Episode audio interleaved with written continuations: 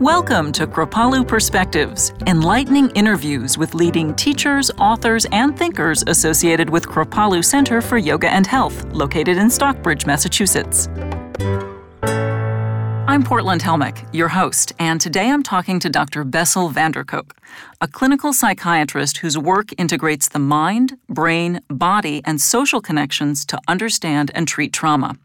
His research ranges from the impact of trauma on development and brain imaging to the use of yoga, neurofeedback, EMDR, and theater for the treatment of post traumatic stress disorder.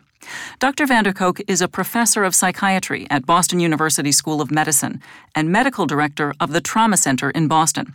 He's the author of more than 150 peer reviewed articles and several books, including the New York Times bestseller, The Body Keeps the Score Mind, Brain, and Body in the Healing of Trauma.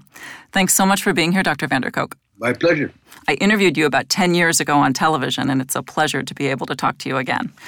So, overcoming trauma, that is your special area of expertise. And before we talk about ways to overcome it, I'm wondering if you can just start by defining what trauma is. Trauma is an experience that causes the mind and brain to get stuck and not to be able to move on. So, it's not really the event out there, but it's the reaction to the event that causes you to relive it, replay it, and experience all kind of other things as if you're under the same threat right now. Now, many of us think of trauma as something that's located in the mind, but you're one of the people out there who's saying that it's also located in the body. Is that always the case? Well, mind, body, and brain are all one big interconnected constellation, so you cannot really separate all of them. That's a really good point. So, then how does it manifest in the body, though? If we say that trauma is located in the body, what does that mean? It's located where? It's experienced in your gut and in your chest in terms of heartbreaking, gut wrenching sensations. Something first pointed out by Charles Darwin, by the way, in 1872.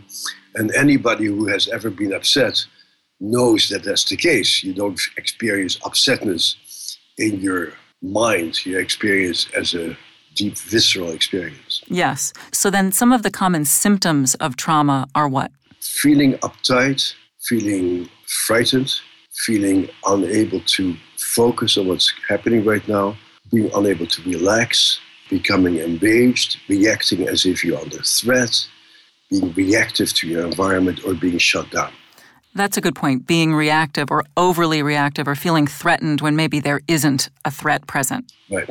So, given that you're certain that trauma is a mind, brain, and body experience, do you feel that something like talk therapy is limited in its ability to treat it? Talk therapy is very important in order to allow yourself to know what you feel. Trauma oftentimes has to do with secrecy. Something has happened that you feel ashamed of, that you blame yourself for, and you try to sort of push it away. And so, telling the truth and finding words for your internal truth is terribly important. But understanding where things come from doesn't make it go away.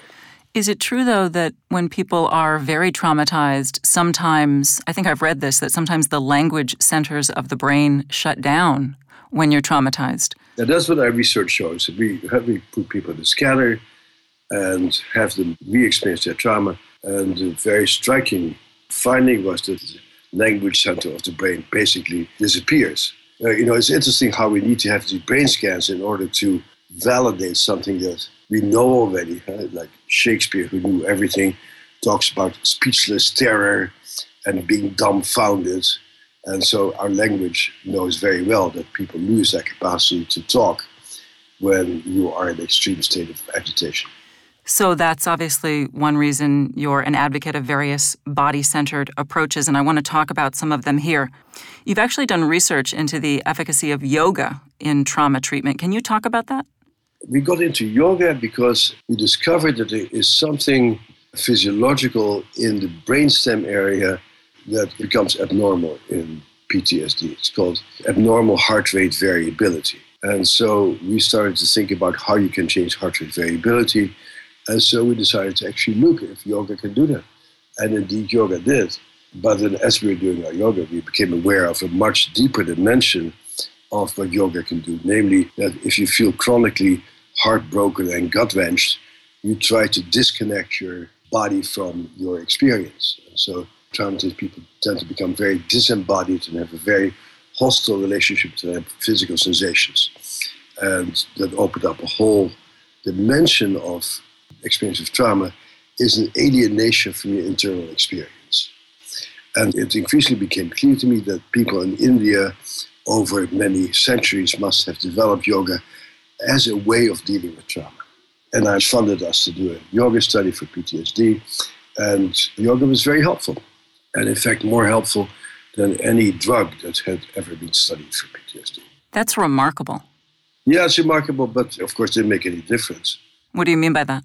Most hospitals didn't immediately start ah. doing yoga centers and psychopharmacologists, and they refer their patients to a yoga teacher. Yeah, surprise, surprise. The culture is still, oh, if you feel bad, you must pop something into your mouth to make it go away. And so the culture is not really quite there yet to realize that we have inbuilt self regulatory systems that we can activate at will.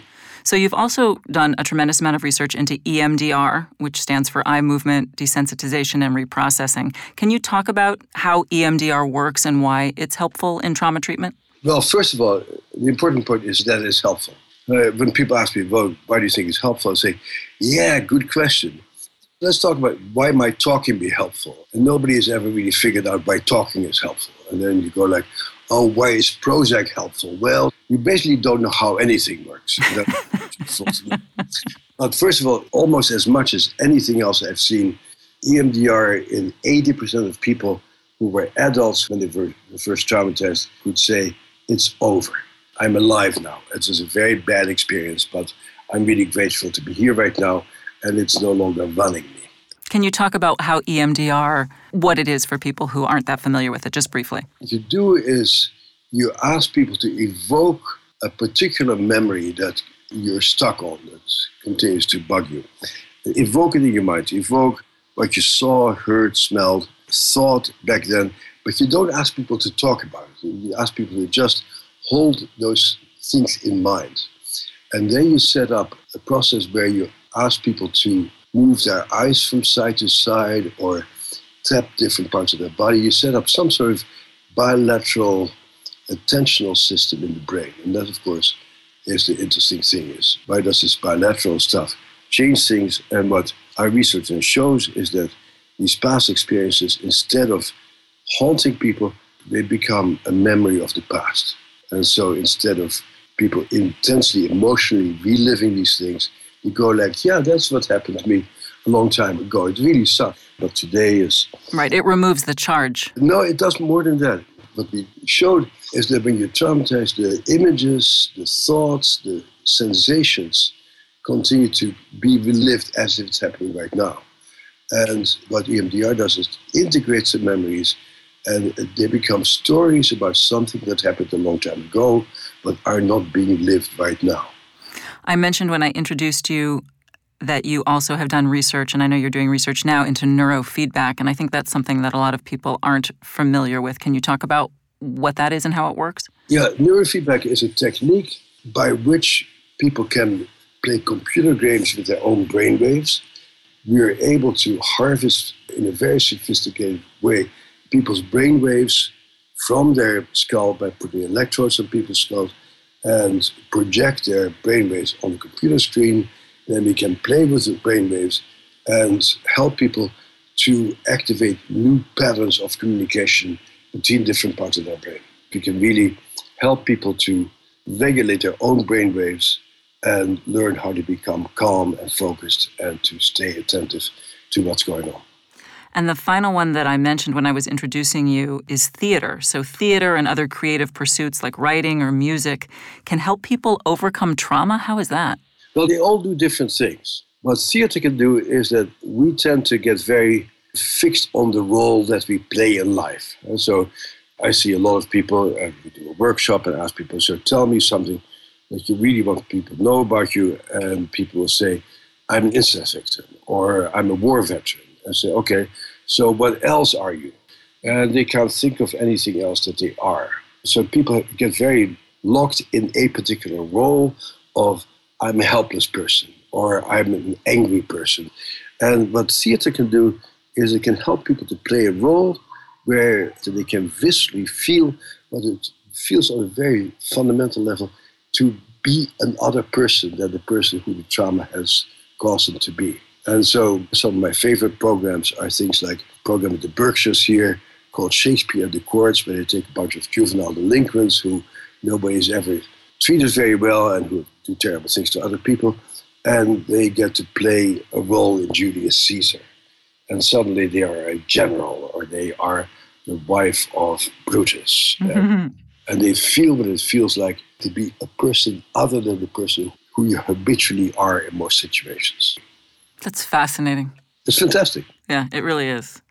Are some of these methods, theater, yoga, EMDR, neurofeedback, are some more effective for certain kinds of people or certain kinds of trauma than others? Yeah, absolutely. So when you're dealing with a particular event, let's say a car accident or an assault, EMDR is fantastically effective.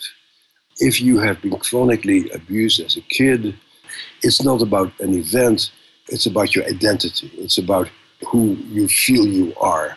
I'm a terrible person. I'm a horrendous person because otherwise this wouldn't have happened to me. EMDR is not particularly good for that in order to deal with these deeper feelings of identity. There's other things you can do. Neurofeedback oftentimes is very helpful, but you also need some psychological treatment where you really get to appreciate what's going on deep inside of you. If someone is listening to this interview, Dr. van der Kolk, and they want just some simple tips on how to address trauma before exploring a particular technique or therapy, do you have any suggestions? Well, the issue is you have to be curious about yourself. And so when you're traumatized, you tend to feel ashamed about the way you feel. You beat up on yourself. I shouldn't feel this way and get over it and don't whine. But instead, you need to become mindfully observant of yourself without judgment. The thing that changes people is compassionate self observation.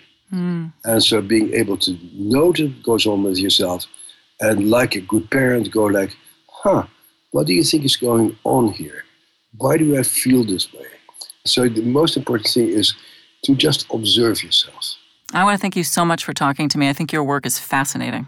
Great. Yeah.